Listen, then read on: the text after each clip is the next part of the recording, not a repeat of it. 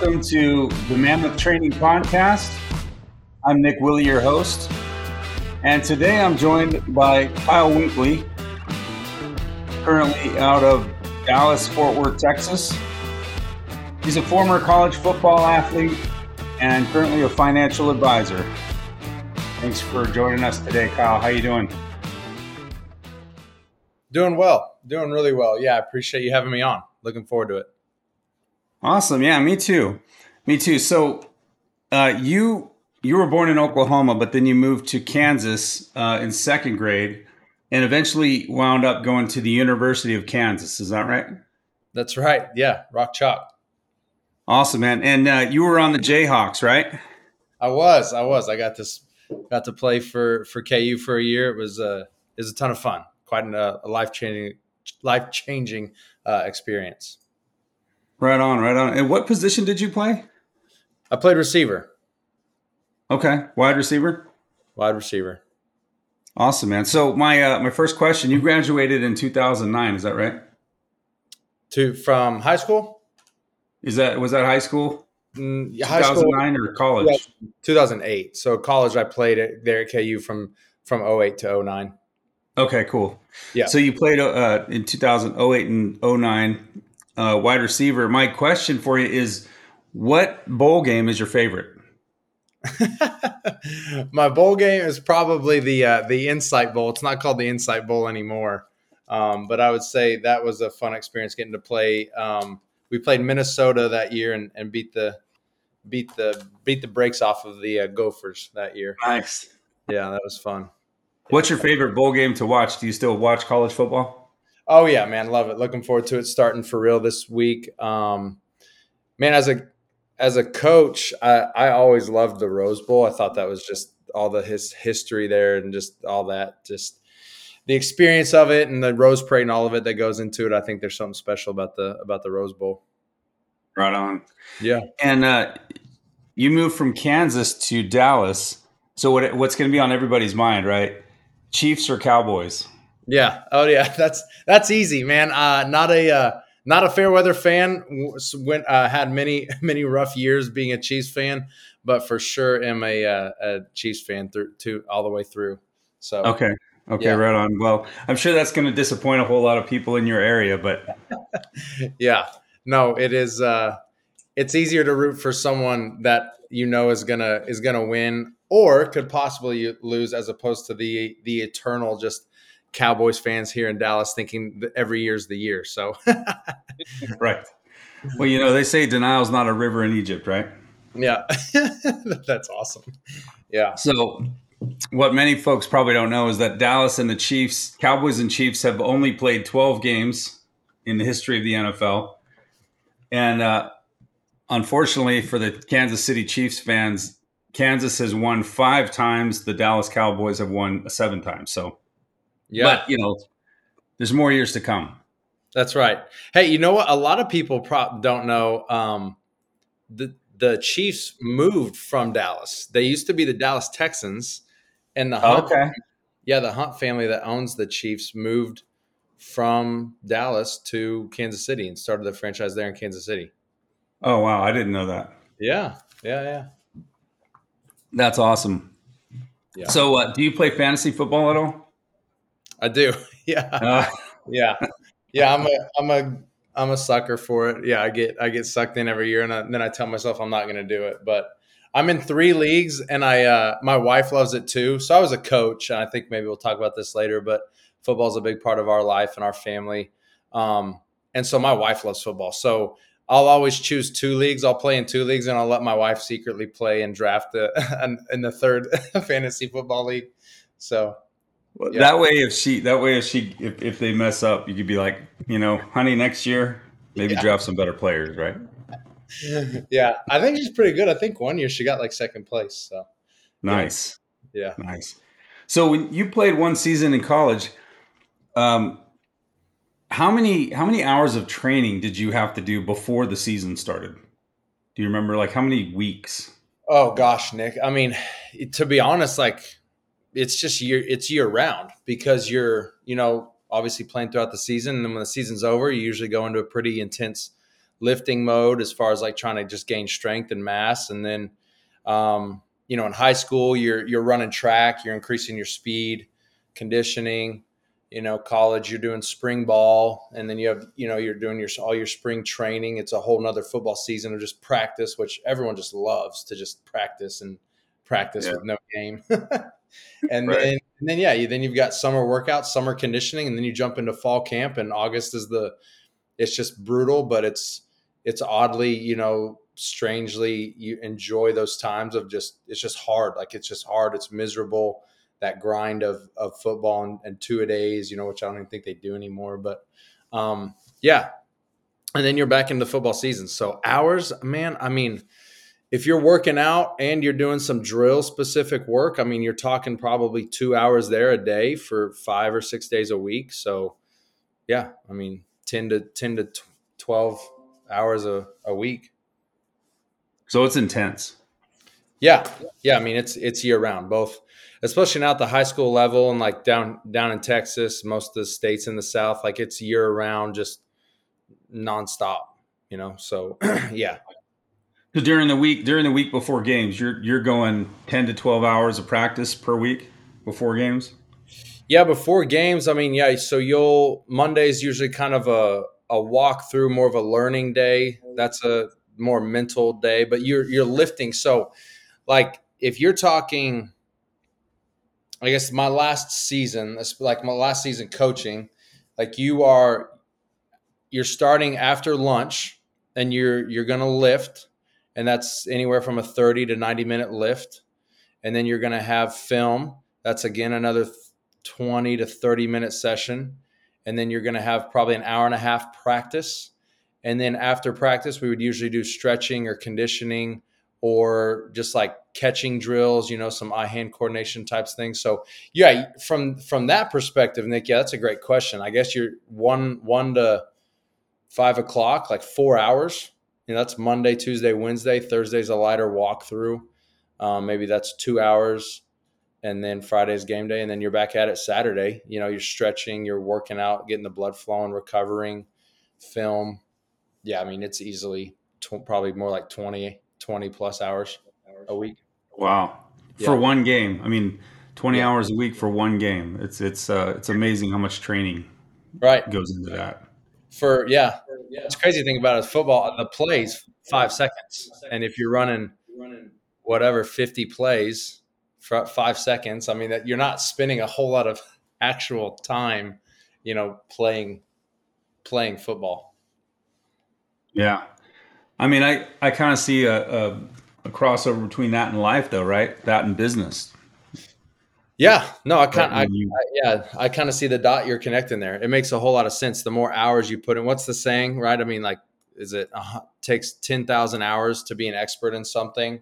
Um, yeah, you train in all facets and in all conditions in order to be great and to execute for what could be a moment, you know, a few seconds.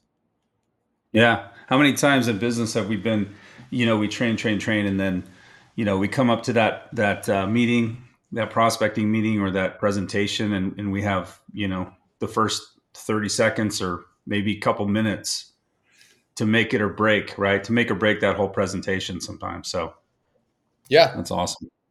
Yeah, no, you're spot on there. Um, so as a coach, would you say the game was what what percentage of the game was mental versus physical? I know everybody thinks that physical uh, uh, football is just a physical sport, but a lot of it's mental, isn't it? Yeah, yeah, I would say mental in two aspects. One, just the mental the mental toughness, right, to be prepared and to know what you're going to go through. But then the, also the mental clarity and f- to have focus in those like pressure situations and those moments you know, can you remember your assignment? Can you in the moment recognize, you know, one player's going this way, so I need to react another way? Um, I'll never forget, and this was just this was a coaching side of things for me, but um, coaching, I remember playing. We were we were coaching against a team in, in DFW called Rockwall. I was coaching at Sachse, and there was this kid named Jaxon Smith who just got drafted by the Seahawks in the first round he was so good as a freshman. He was playing offense and defense, and uh, man, wow. he almost like single handedly beat us. But I'll never forget. This actually doesn't involve this play didn't involve Jaxon, but I remember watching their safeties come down on a certain play, and I remember in that moment telling our offensive coordinator, "Hey, call this this next play because that safety is going to move and we're going to be open." And we just ran a little slant route behind the safety, and the safety was gone, and it was a touchdown. It was it was cool. And then same thing, you know, nice. playing. Yeah, you just rep things over and over, and you just kind of are like, man, I just made that play. And it's just funny after the play's over, you're like, I just made that play. But in your mind, you'd made that play a thousand times. And so it was yeah. like, wow, I just, I've done that in my mind a hundred thousand times. And then I just did it for real on a Friday night or a Saturday afternoon. And now, and then it, you, that's when it all kind of clicks like, oh, that's why I did those hours of training and film and all those things. Cause now I just executed it in, you know, in the real, in real life.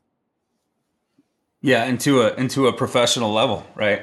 Yeah, because of all that mental preparedness. Right. So uh, you just went into uh, we just went into coaching. You were a coach after uh, you played, and then you became a biology teacher. How did you transition from teaching biology and coaching football into sales? Yeah, um, I think actually a lot easier than than it may sound. I mean, that does sound like a super weird transition and it is, I mean, to a degree. But um, at the end of the day, coaching and teaching and sales, if you are doing it for selfish reasons, like your customer, your prospect is going to know and sniff that out in a second. Um, obviously, no one's dumb. No one, everyone knows if you're in sales, you're you're doing this for a paycheck. It's not a voluntary job, voluntary volunteer job that you're doing. But there's a difference between going out with the mindset of wanting to help and serve people um, and then wanting and build relationships and then just chasing a, a, paycheck or the next, you know, as far as a teacher, really like a coach, just chasing the next job promotion or whatever that might be. Um, so I think I just had that mindset of, okay, like I loved and served these kids and these coaches and these families. And so now I'm going to go out and do that in the sales world. I'm just going to help people I'm going to keep my word and just work hard and, and let the results, you know, speak for themselves as far as knowing that if I take care of people and do the right thing and keep my word, everything else will, the, the big stuff will take care of itself.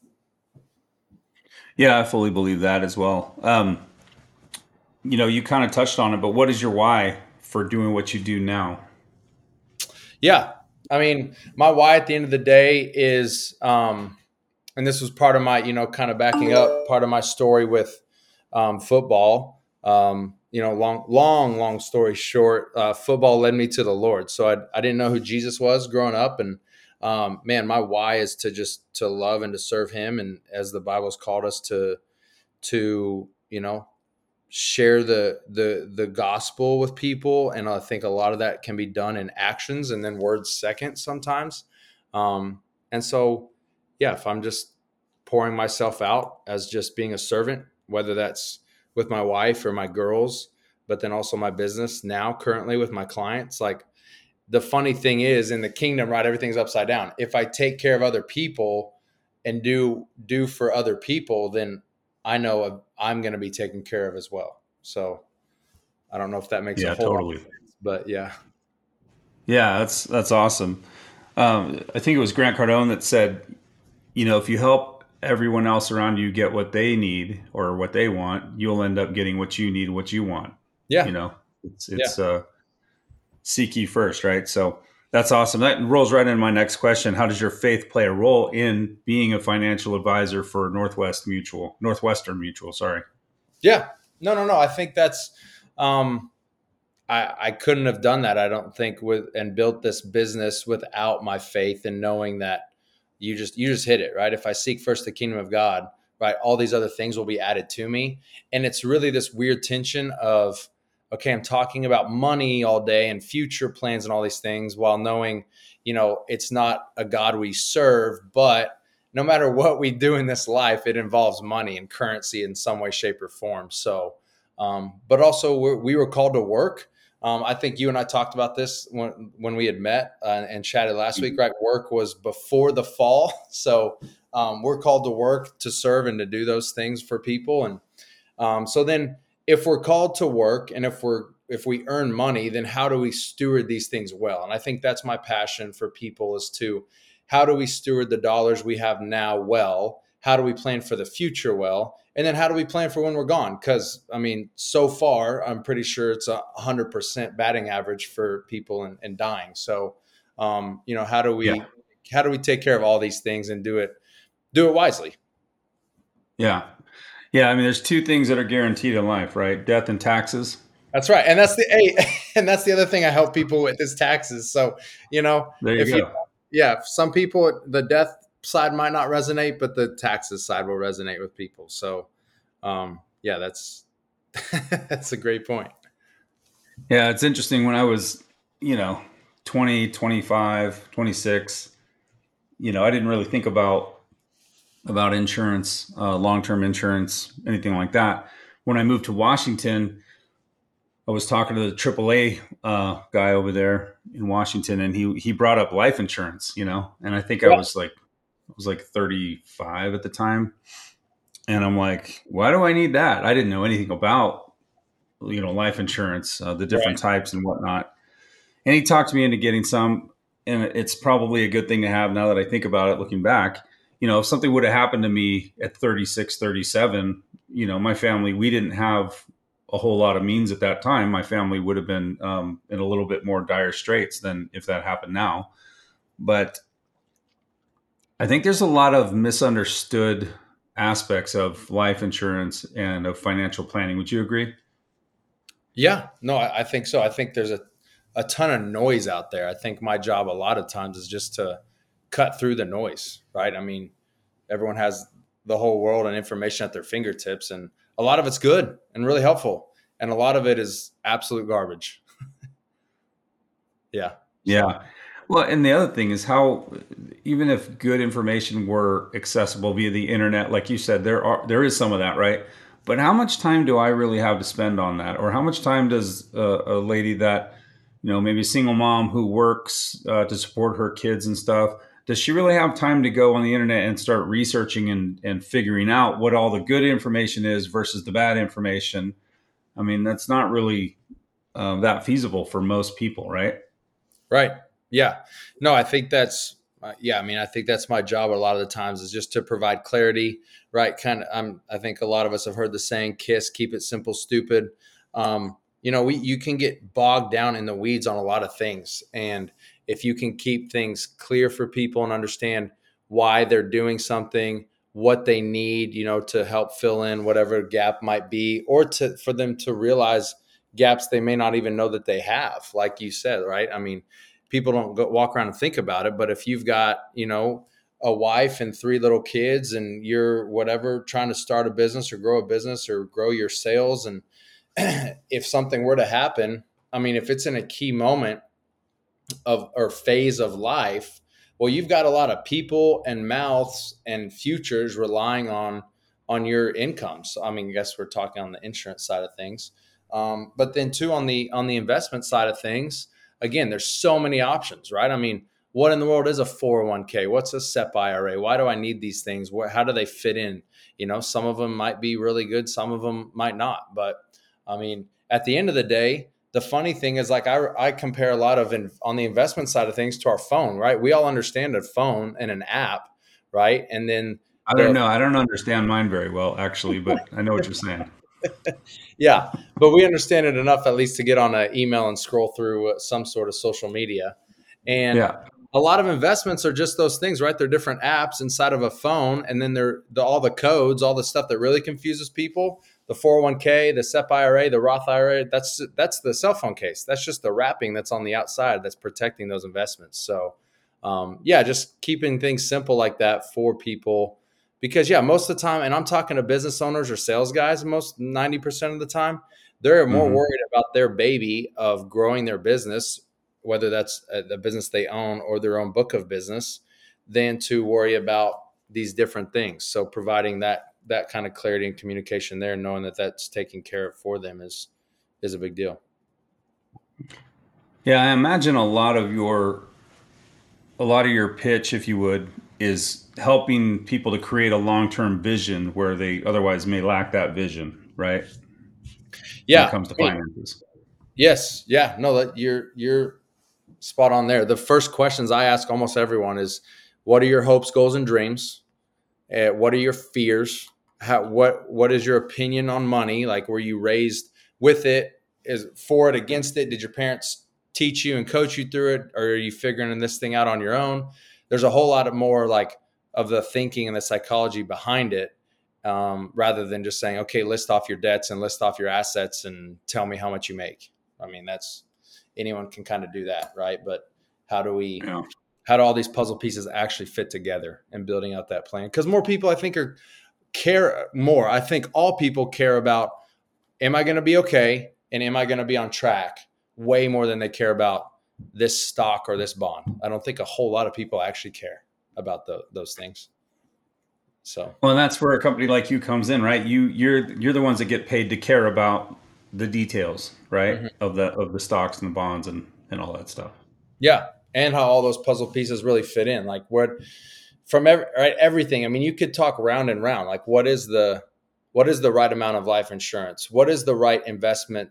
Maybe not necessarily the right stock or bond, but the right cell phone case. Does this need to be in a traditional IRA or Roth IRA? Well, what's the difference between those two things? Well, let's talk about that. Yeah. Kids, how do I mm-hmm. plan for that? How do I save for college? Should I? There's, yeah. And the beauty of this, go ahead. There's a lot to it, right? Yeah. Yeah. And the beauty of it is it's like life's going to change. So the, the, the plan and the conversations change along with it. And that's what I love about doing this is getting to walk with people for the next 20 to 40 years. That's awesome. Uh, I know one of the biggest one of the biggest hurdles for me when I was younger uh, to investing, and I'm talking about the stock market. I don't know if you deal with that at all, but but we'll talk about that. But was that I, I, I think back in those days the banks required you to put a lot more money into it, didn't they, to get started in investing? You know, this is back when I was probably 20, 25. Um, now they have all kinds of ways that you can go and invest in, at least in stocks, you know on your own. Do you think that's a good idea though for most people? To to do investing to on their own, like on a phone app. Oh man, Whew, that's a tough question, Nick. I don't even know if I can actually answer that. Um, yeah, I think I'll say this: the best time to answer or to invest is 20 years ago, and the second best time is is today. So, um, mm-hmm. I you also hear stories. I mean, people could get get themselves in a lot of trouble because they started day trading Tesla and then they were up twelve thousand dollars and they thought they were invincible and then they t- turn around and lose thirty five thousand the next day. So um, I think that depends on kind of how you where your self control is and what you're doing that and why you're wanting to do it. Um, but yeah, I mean, if you're if you're doing something that you feel like you is wise and you've you've read it and researched it enough, then that's great. But you know, that's that, again, that's why I can be a, a resource for people and um, talking them through those types of things and decisions if it makes sense for for them. But man, at the end of the day, you want to have your risks managed. You want to have time in the market, not trying to time the market, and make sure you're doing things as as tax efficiently as possible. So tell tell us in the audience. Um, you deal with uh, life insurance, right? Yeah, that's one thing. Yeah. And then also retirement investments, correct? Mm-hmm. Yeah. Financial planning. Yeah. So it's a, it's really a comprehensive plan. Like we really can for people sit down and talk through. Okay, what are we trying to accomplish? Where do we want to be? By what age? On what do we on what a month? You know, and then okay, so now how do all your puzzle pieces fit together? Where does Social Security play into this? Where does your 401k, you know, and then we can figure out, well, hey, based upon what you want to do and these goals, like we need to save X amount a month, or hey, you you're good, you've saved enough, but you know, we might have a a hole here or a tax burden there or those types of things, and really actually, you know, I here's where I think some people can confuse like investing with like financial planning. Investing is just, hey, I am going to consistently put money away and hope that it grows. Financial planning is are my risks managed and taken care of? am I saving in the right buckets or in the right ways? And mm-hmm. you know, am I what am I actually trying to chase to get after, right? How do all these puzzle pieces fit together? Right. And I always tell people this, and maybe maybe this makes sense in your world too. I mean, I know it makes sense, I think, in everyone's world, right? A, a B minus plan that gets put in place, that action is taken, is always better than an A plus plan that never happens. So, yeah, you know, whether it's sales, whether it's in uh, financial planning, whether it's working out, dieting, I think a lot of times we're like, oh well, you know, I should have been saving X amount a month when I was 20 years old. Now I'm 40. Now it's too late. Or, oh, well, I mm-hmm. should have done that. Now I, now I need to lose 25, 30 pounds. It's too late. Well, if you just do uh, one thing each day and then that compounding time and effort and interest is going to add up as opposed to, well, I can't be perfect. So what's the use in, in trying? Yeah, I think a lot of a lot of folks get kind of that um, analysis paralysis, right? Yeah, where they they overanalyze their situation and then they're so they're just they're not exactly where they want to be, so they start to get paralyzed and don't want to move forward with anything, right? right. Do you see that a lot? Yeah, no, I, I absolutely do.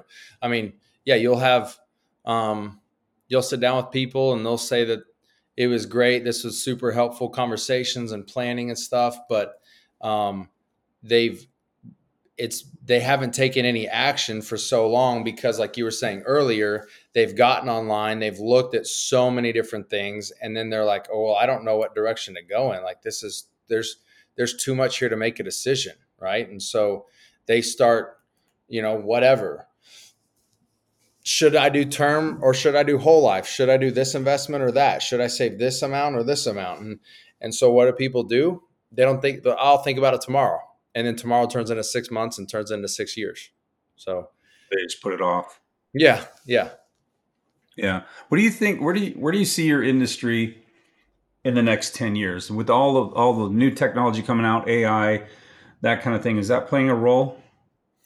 I think um I could see, and this is totally just guessing here, but I could see AI possibly helping with the investments. Like a lot of the man, a lot of the like ETFs are already kind of that way a little bit. Like there's obviously a lot of you know uh, uh, funds that are managed or actively managed or even computerized or, or kind of digitized. Um, I will tell you this, and this could be this could be you know I'm sure proven right or wrong. Um, a lot of the f- big firms, right?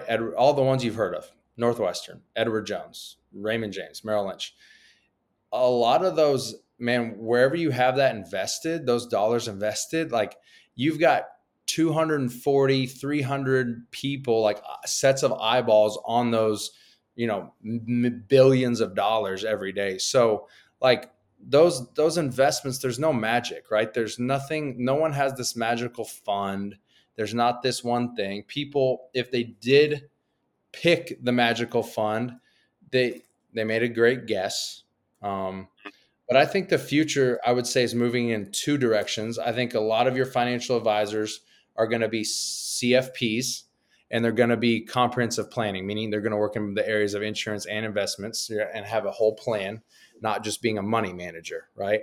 I mean, Nick, at the end of the day, it's hard for me to have a conversation with you and t- to talk about death or how you've not saved enough for retirement as opposed to a money manager of, hey, Nick, just give me a thousand dollars a month and we'll turn it into, you know, we'll eventually double it over time.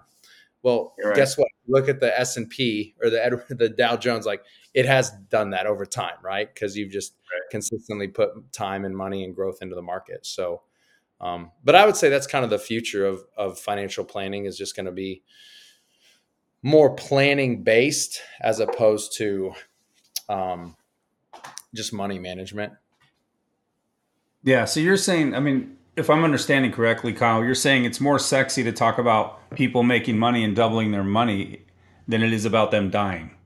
Yeah. Yeah. Right. is I mean, that fair to say? yeah. No, more than fair to say. Right. It's hard for me to to have a conversation with someone that thinks they're you know invincible and it's like yeah i hope you are i hope you live till you're 97 and you're doing a, a half marathon at 90 years old but like what if you're 37 and you have four kids and a business and you get hit by a drunk driver, right? I mean, that's I don't go I don't know I don't have like fear tactics like that in my meetings, but that's the reality of of like financial planning, right? How do we plan for all all areas and, and aspects, right? We all want to get to retirement at 60 years old and retire and be retired for 30 years and do whatever we want to do with our lives. I don't believe God has called us to just buy a house on a golf course and slowly die for the last 30 years of our lives. But what if we do save for retirement until at 60 and we and we pass away at 62 or we're disabled? Or like how does estate planning fit into this stuff? How do taxes fit into the future? What if we do build this what if we do build this giant beautiful business? Well how do we steward that well? What does that look like? How do we pass that on to the next generation and, and do those types of things yeah you know speaking with business owners over the years uh, it kind of became clear to me that a lot of business owners don't really have a plan for how they're going to get out of the business would that be fair to say have you run into that yeah succession planning is a is a big deal it's a big deal mm-hmm. uh, the stats right now. I mean, here's you know talk about the future of our of of financial planning.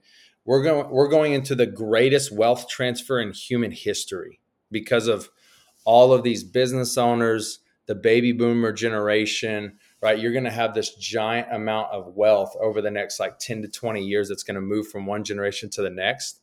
Um, and what that's going to look like, I think, could look vastly different based upon the conversations you've had with your older parents or or or those older generations down to those younger generations and then yeah what have those business owners done to either bring in the next the next business owner and raise up that next key employee or have a successful buy sell transition out of this to a whatever a larger company a conglomerate that wants to buy up you know businesses in your area whatever that might look like. So if you could share with us what happens, uh, say a business owner has built a business, it's a multi-million dollar business, and they don't have a succession plan or this kind of you know uh, will in place or something like that, and something happens to them. What's what's the process to get that all squared away if that happens? Yeah, so I mean, if you don't have anything in place, right, that business is going to go to uh, I'm I guess I'm assuming here your spouse in this in this scenario. 9 times out of 10 the spouse isn't involved or doesn't want to, you know, be the business owner without the other the other spouse there. So then at that point, now we have a fire sale on our hands because I whatever, I own an automotive repair business. I've been working on cars my whole life and then I don't have a succession plan. I'm 64 and I pass away early, well, my wife doesn't want to own this business, but now I have multiple other automotive businesses in the area that now know I can have this successful business, right? But even though he he should have sold it for 2.4 million dollars or 12 million dollars, well now we know the wife wants to get rid of it and so now it's it, it gets sold for for 25% of that. Um, Wow. So yeah, I think I think uh, you can go really two routes with it, right? I mean, you can either have um, a that next generation coming. Like I want to when I'm like 55, I would love to bring in a younger advisor into my practice, and mm-hmm. and that way I can hand clients off. not off of me or my responsibility, but if I have clients that are younger than me, obviously I'm not going to be working with them through their retirement. So I want to be able to have that successful transition for them. And same thing for the for the business owner, you know, in the blue collar space or whatever it might be. If I have this thriving business, why would I why would I shut it down? Why not, why not let it continue to run and, and make money and be an asset for me through throughout my whole life? Um, yeah. So there's that, or yeah, there's the there's this the the plan to sell the business and to have things in place to where if I have if I've put my investments in place for me so that my money's now making me money, now I'm not on the hook to, oh, I got to hurry up and get this business sold because I desperately need this $4 million just to live. Right now, I've put these investments in place over the years. So I have home run dollars, I have aggressive dollars, and I have safe dollars set aside. So now I can wait until that right buyer comes, whether that's tomorrow or in 18 months. Right now, I have that luxury I don't have to time the the business market. Yeah. No, it's good. I mean, when people uh, when people run into that situation, it, it seems like you know if you're not able to recreate the income, right? If the wife is not able to recreate the income, all of a sudden she's subject to whatever she can get, and, yeah. and panic sets in. Would you agree? That's yeah. You you unfortunately see that happen frequently, or hear yeah. that happening frequently. Yeah. And the worst time to ever make decisions is when you're panicking. Yeah, so. yeah, in a, in a, high emotional state. Yeah, absolutely. Mm-hmm. What's the biggest misconception that people have about what you do? Oh man, that's a fantastic question. Um, oh, I would say the either that I'm just staring at the stock market all day long, um, or that I want something from them, like I want a giant chunk of money, um, mm-hmm or that yeah they're gonna oh, I can't talk to, oh I can't talk to a financial advisor because either a I don't make enough money or b I don't have enough money set aside and you have to you have to dedicate three thousand dollars a month to a financial advisor. Mm-hmm. So yeah, I would say that's kind of the either the bar- barrier of entry for myself, like oh I don't I don't make enough money, I can't use those or I don't need those services, or I don't have enough money set aside, so I can't I can't go talk to them. Yeah. Yeah, because like I don't and it's neither good nor bad. I don't do fee-based planning, meaning you're not I'm not going to charge someone you know $2500 $10000 a year to, to meet with me and build out a plan um, mm-hmm. and that's neither good nor bad that's just where and maybe we have this conversation in 10 years and that changes but um, yeah, fee. I don't do fee based planning. So to have a, a, conversation with me, heck, I'll even buy you a cup of coffee. Like is not is you know is no no no investment other than an hour, thirty minutes to an hour of your time. No, I like that. I think that's important for people to know. What's the most important lesson you've learned over your career so far? For me personally, yeah, just as a career person. Man, I think it's when you're starting your own business and it, you just have to uh man, how do I say this correctly? You have to be willing to bet on yourself to the point that like you know what's the saying of the was it George Washington? I don't remember who it was, but like burn the boats, like that phrase or that story. Like you have yeah, to be burn the ships. Like, like you've got to go all in. Like you cannot do it half-heartedly. You can't do it with your toes in the water. Like you have got to go all in to the point where you you're you're willing to bet it all. But then also too, it puts you in a spot where you're like, like you know, your hands up, right? It's okay, like Lord, like I I can't do this without you. And usually by then, as in our in our flawed human self, we've tried to figure out every other avenue except for relying on the Lord or going to Him in prayer. Mm-hmm. And so, like, yeah, I would say the biggest lesson is is yeah, just just go all in. Right? It's reckless abandon, and the activity economy will will attract you know the clients and I think the people that you want, and then the dollars that you want as well, because you're not going to have it just magically by just sitting it on your hands you know those things aren't going to come to you that way. Right. Well and if you if you rely on if you rely on other people other uh, avenues would you agree you're going to get shorted from what your true potential could be right? Yeah yeah. I think yeah if you just sit there and, and rely or hope for other things to happen or filter in it's not going to happen. However on the flip side of it this like strange like being able to humble yourself and ask for help, especially when you're getting started and relying on those people, whether you want to call them like a, a center of influence um, or kind of those concentric circles, right? I mean, if you're starting a business, man, at the end of the day, hopefully you have people lining up day one that are going to be in your corner, right? Now, they may not even buy from you, all right, what, whatever you're, whether you're selling a, a trinket or a service or whatever, but um, either it's referring you to other people or just having great conversations or sometimes just being an encouragement like hey man i know you're down like let me go buy you dinner. Let's let's talk, right? So yeah, I think having that is a on the on one side of that coin, right? You can't just rely on it. It's not just going to magically come in, but on the other side of that coin, having people and avenues in your corner to where you're starting something and taking that risk and burning those boats is a is a huge deal. Yeah, I couldn't agree more. I think I think having the wisdom to identify those people who actually are around to help you, like you, when you run into somebody who actually wants to help you, identifying that, right?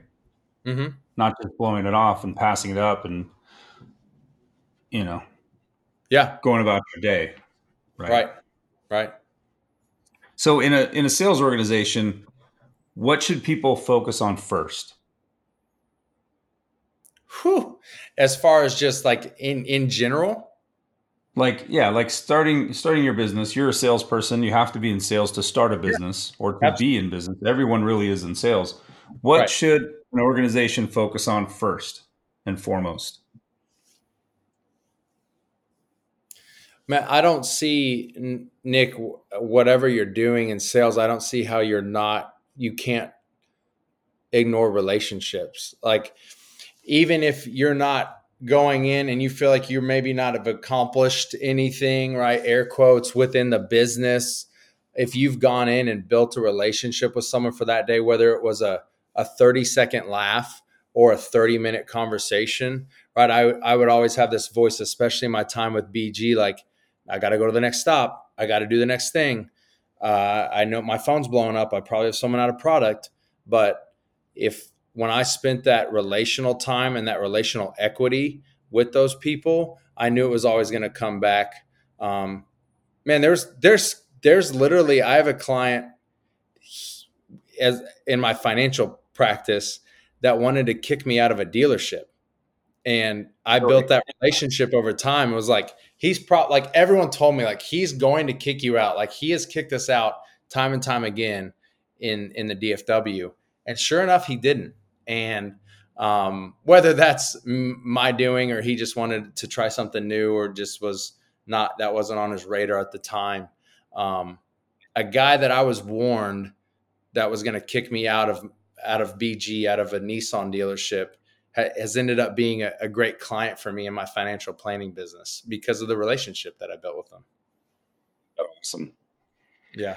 Yeah. It just goes, it, it just goes to show you, in my view, that, you know, a circumstance that people may have uh, in one case or with one person, that doesn't necessarily dictate the relationship or the circumstance you will have or somebody else will have with that same person you know, I think uh, that brings up a really good point. I think salespeople, a lot of times when they hear those rumors about a certain prospect or whatever, oh, don't call on them. You know, they're they're mean. They'll kick you out. They'll cuss at you.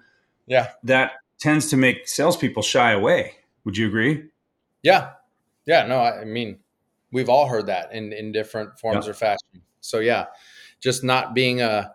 I think that's that's if you assume well two things right? If you just assume in general right? That's you know the old saying there. But also too if you're just assuming positive intent from people right then i think you're going to always have a, a better outcome right? I mean and i'm not talking the just like fake like oh positivity everything's sunshine and, and rainbows. But right i mean if you assume positive intent and that these relationships and conversations are going to be good then how can good not come from that right? Now, yeah, maybe they do say no, or they do kick you out, or they do change vendor XYZ, but it's definitely not going to happen if you go in there and assume the worst or the negative. Like right. now, you're not even giving your yourself a shot.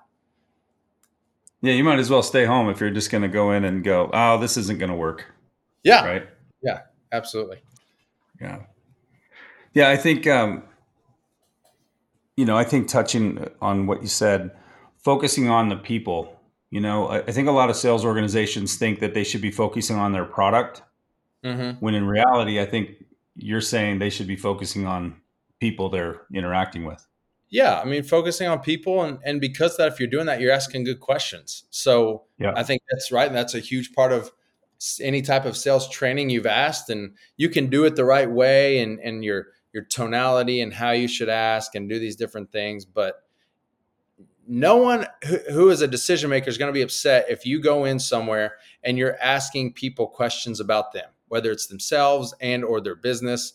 Like no one is waking up and is like uh, i'm not going to talk about myself today right? I mean that's, that's that's not the case. So if you're going in and you're being genuinely curious and interested in other people like you're gonna like good things are gonna happen right? Be be interested not interesting right? Don't don't go in there and try to be interesting right? I mean be be interested in in your client and your prospect both as a business and as a human.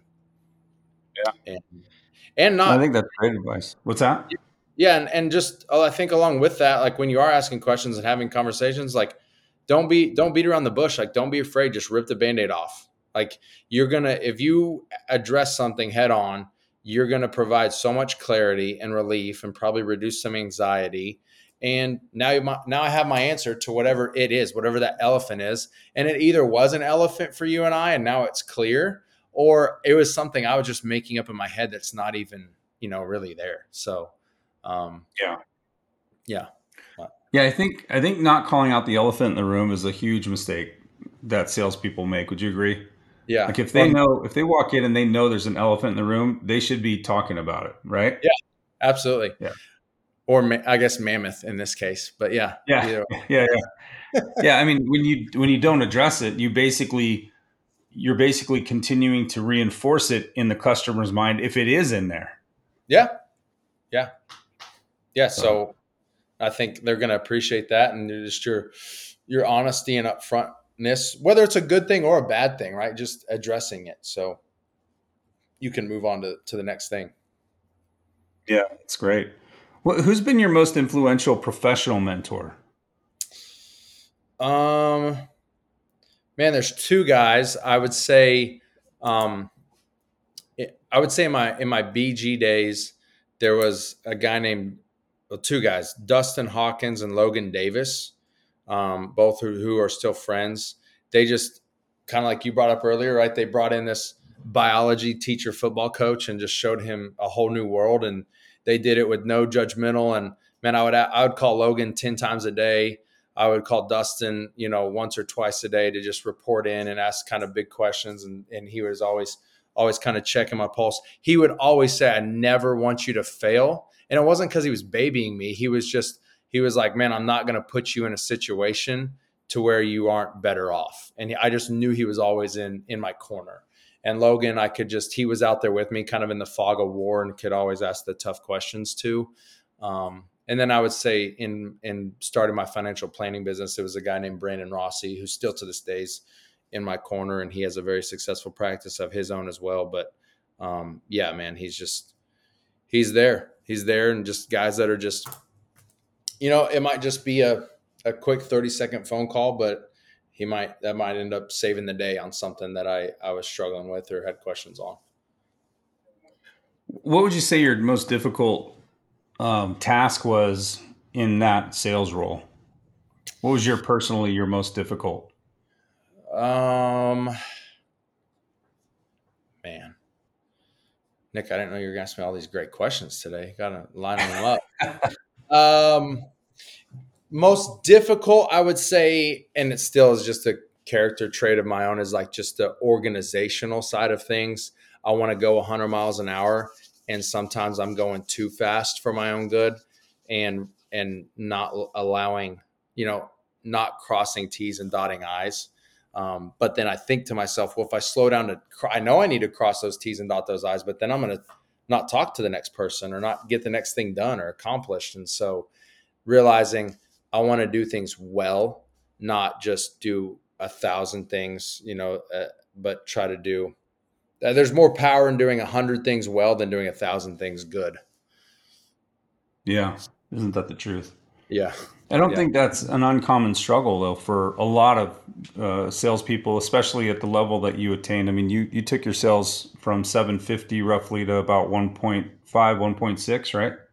Yeah, yeah, I was BG. able to yeah, I, I, was I was thankfully in it. They put me in a great spot, and I was able to, to double that territory. Yeah, that's great. But people going that fast, a lot of times paperwork uh, is not it's yeah. not your friend, right? no, no, bogs bogs me down. I can't wait to. I'm hopefully about a year away from hiring a, a full time. I have a couple girls that help me, but a full time assistant, and I'm just going to tell her I don't want to see another email. That's just please don't don't let me ever read another email, and you you'll be good. Yeah. Yeah. Yeah, I think that's an important uh, an important thing though. Like having people that are top producers re- requires that you um, that you build a, a, a process and a system around that person in order to manage that person and what they're doing, right? Yeah, yeah, and your I mean, customers and, and yeah, and or clients are going to be they're going to feel so much more confidence if they're walking through a process from start to finish and with rhythms that are you know streamlined and efficient and make sense as opposed to okay well now i said yes and now what? And it's it can be you know somewhat of a mess or, or cumbersome at times. Right. Yeah. Yeah i mean there's a lot of uh, apps and programs today to help out with that but i'm you know starting my own uh, coaching business now. Yeah. Um, i'm already running into a little bit of of myself as well right? Is yeah. I want to go a 100 a thousand miles per hour but i've got to make sure that things are in place. So right right. Yeah. it's a learning curve. It is it is for sure so obviously uh, training's been a huge role uh, of huge importance in um, in your football career your teaching career um, as well as financial planning. Tell me a little bit about the training that you had to go through in order to be a financial planner. Yeah, so um, you have to get uh, your general lines to operate in the in the insurance world, and then you've got to get uh, some some different um, tests passed. So your SIE, your Series Six, and your Series sixty three allows you to operate in the investment world. Um, I'm working on my Series 7, and then I'm going to jump into my. There's some specific trainings you can do. So, like your, I want to do what's called your RICP, Retirement Income Certified Planner. So, I'm working specifically with kind of that critical 10 area of people that are like 10 years before or after retirement. Um, and then eventually want to get my CFP as well, my certified financial planner. But there's ongoing things as, as well, Nick. Like there's constantly uh, trainings you've got to put in. I think it's, oh man, 30 hours a year into just trainings, both in person and online. There's constant development to help make sure you you're providing a, you know an, a, a, great planning experience and troubleshooting things. Um, working with you know, I chose to be with Northwestern for a multitude of reasons, but one of them is the training is just unbelievable um, in all areas, right? So they're not um, they're not just sitting there talking to you every day about, hey, go sell this product or that product, right? There's no gimmicks like that. Um, it really is like, hey, this is what I'm doing for my planning. This is what I'm doing for my clients. This is, you're constantly being trained in multitudes of areas to just provide the best experiences possible. And everyone's kind of right. Everyone's moving down, downstream, right? Together. Um, yeah. Yeah. That's awesome. How many, uh, you train every week? Do you train on something every week? Uh, yeah, yeah, I would say so. I've got a, a meeting uh, for sure, um, an hour Monday mornings and Wednesday mornings. Um, I used to have meetings on Thursday mornings as well, and those all three of those days were covering different things. Um, some of them were like Thursday mornings were like skills and just having like how can I efficiently communicate and do a good job planning with people. Some of them is you know the data, the stuff you don't want to talk about or, or slow down on, but like okay, like what is what does your business actually look like right now? Like what is a, a, snapshot of your week or your month? Not as far not really on the performance side of things but actually more in the um like the activity side of things right? How like many behavior. Yeah yes. Yeah. right? So that way you can look up and, and get a pulse of your business. Well mm-hmm. hey your you your your whatever your may was terrible. Well why was my t- may terrible? Well my activity in march and april were awful. Well then no wonder your May was terrible, right? But yeah, right. so look at those types of, of things. There's all sorts of trainings going on there, um, both for you to be successful as an individual, but then also for your for your clients. Yeah, yeah. You know, I think a lot of a lot of folks don't realize you can't really control the numbers. You can control your behavior, you can control your activity, but you can't really control the numbers. Mm-hmm. Right, the numbers follow the activity. So yeah, uh, I think a lot of people, maybe sales managers out there, are trying to control the wrong, are trying to manage the wrong thing sometimes. Yeah, no, that's that's great, and managing the you know the communication and the expectations because mm-hmm. you know frustration comes from unmet or unspoken expectations. So ha- having those things managed as well is, has been super super helpful in me or for me and, and kind of like I'd, I'd, mentioned earlier, Brandon, the guy that kind of has mentored me along in this in this whole deal, um, has just always reminded me of that. Like, okay, well, you haven't communicated that with yourself or your spouse or whatever your clients, so you can't be frustrated because those things weren't effectively communicated. Yeah, that's a good point. Yeah. So, um, I've got a couple more questions for you, and um, this is kind of how I wind down the podcast. We've we've been going almost an hour, if you can believe that. It, has been awesome yeah, talking wow. with you. But uh, what do people not know about you that you wish they did? Oh wow. Um, just in in general, overall, anything. Yeah. Hmm. Man, that is a tough question. I would say you've got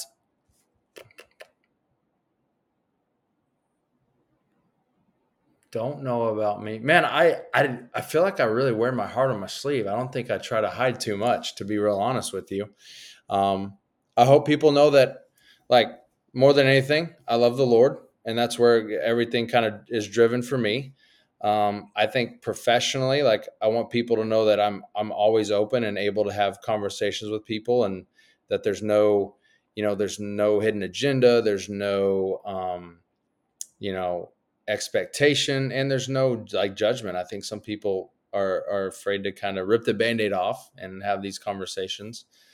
Um, yeah, but more than anything, well, man, I appreciate your I appreciate your openness and entertaining entertaining me with that. You know, with answering because you know I don't want my podcast to sound cookie cutter like you know I don't want it to sound like everybody else's podcast, right? Yeah. So I'm trying to make sure that um, that I'm asking good questions and and uh, especially at the end, uh, you know, I really want to get to know Kyle. I want people to get to know Kyle, and I ultimately want them to feel comfortable getting in contact with you and wanting to do business with you. So, the last question I have before I kind of wrap this up is, um, what do you want to be remembered for?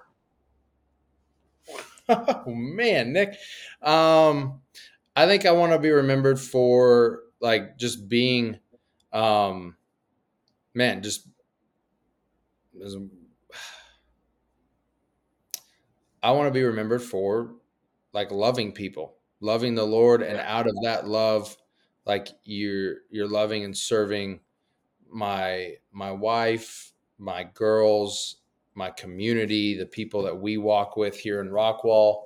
Um, and yeah, I don't, I don't, I do not want to remember be remembered as like a good dude. Like, oh, Kyle's just a good guy. Like, well, what does that actually mean, right? I, I don't, I don't, if if anyone takes offense to that, I'm sorry, but I, I don't like that. Just like that description is like so like vague. And what does that actually mean? Like, I want to be remembered as someone who lives with like a reckless abandon to love people well. That's awesome, man.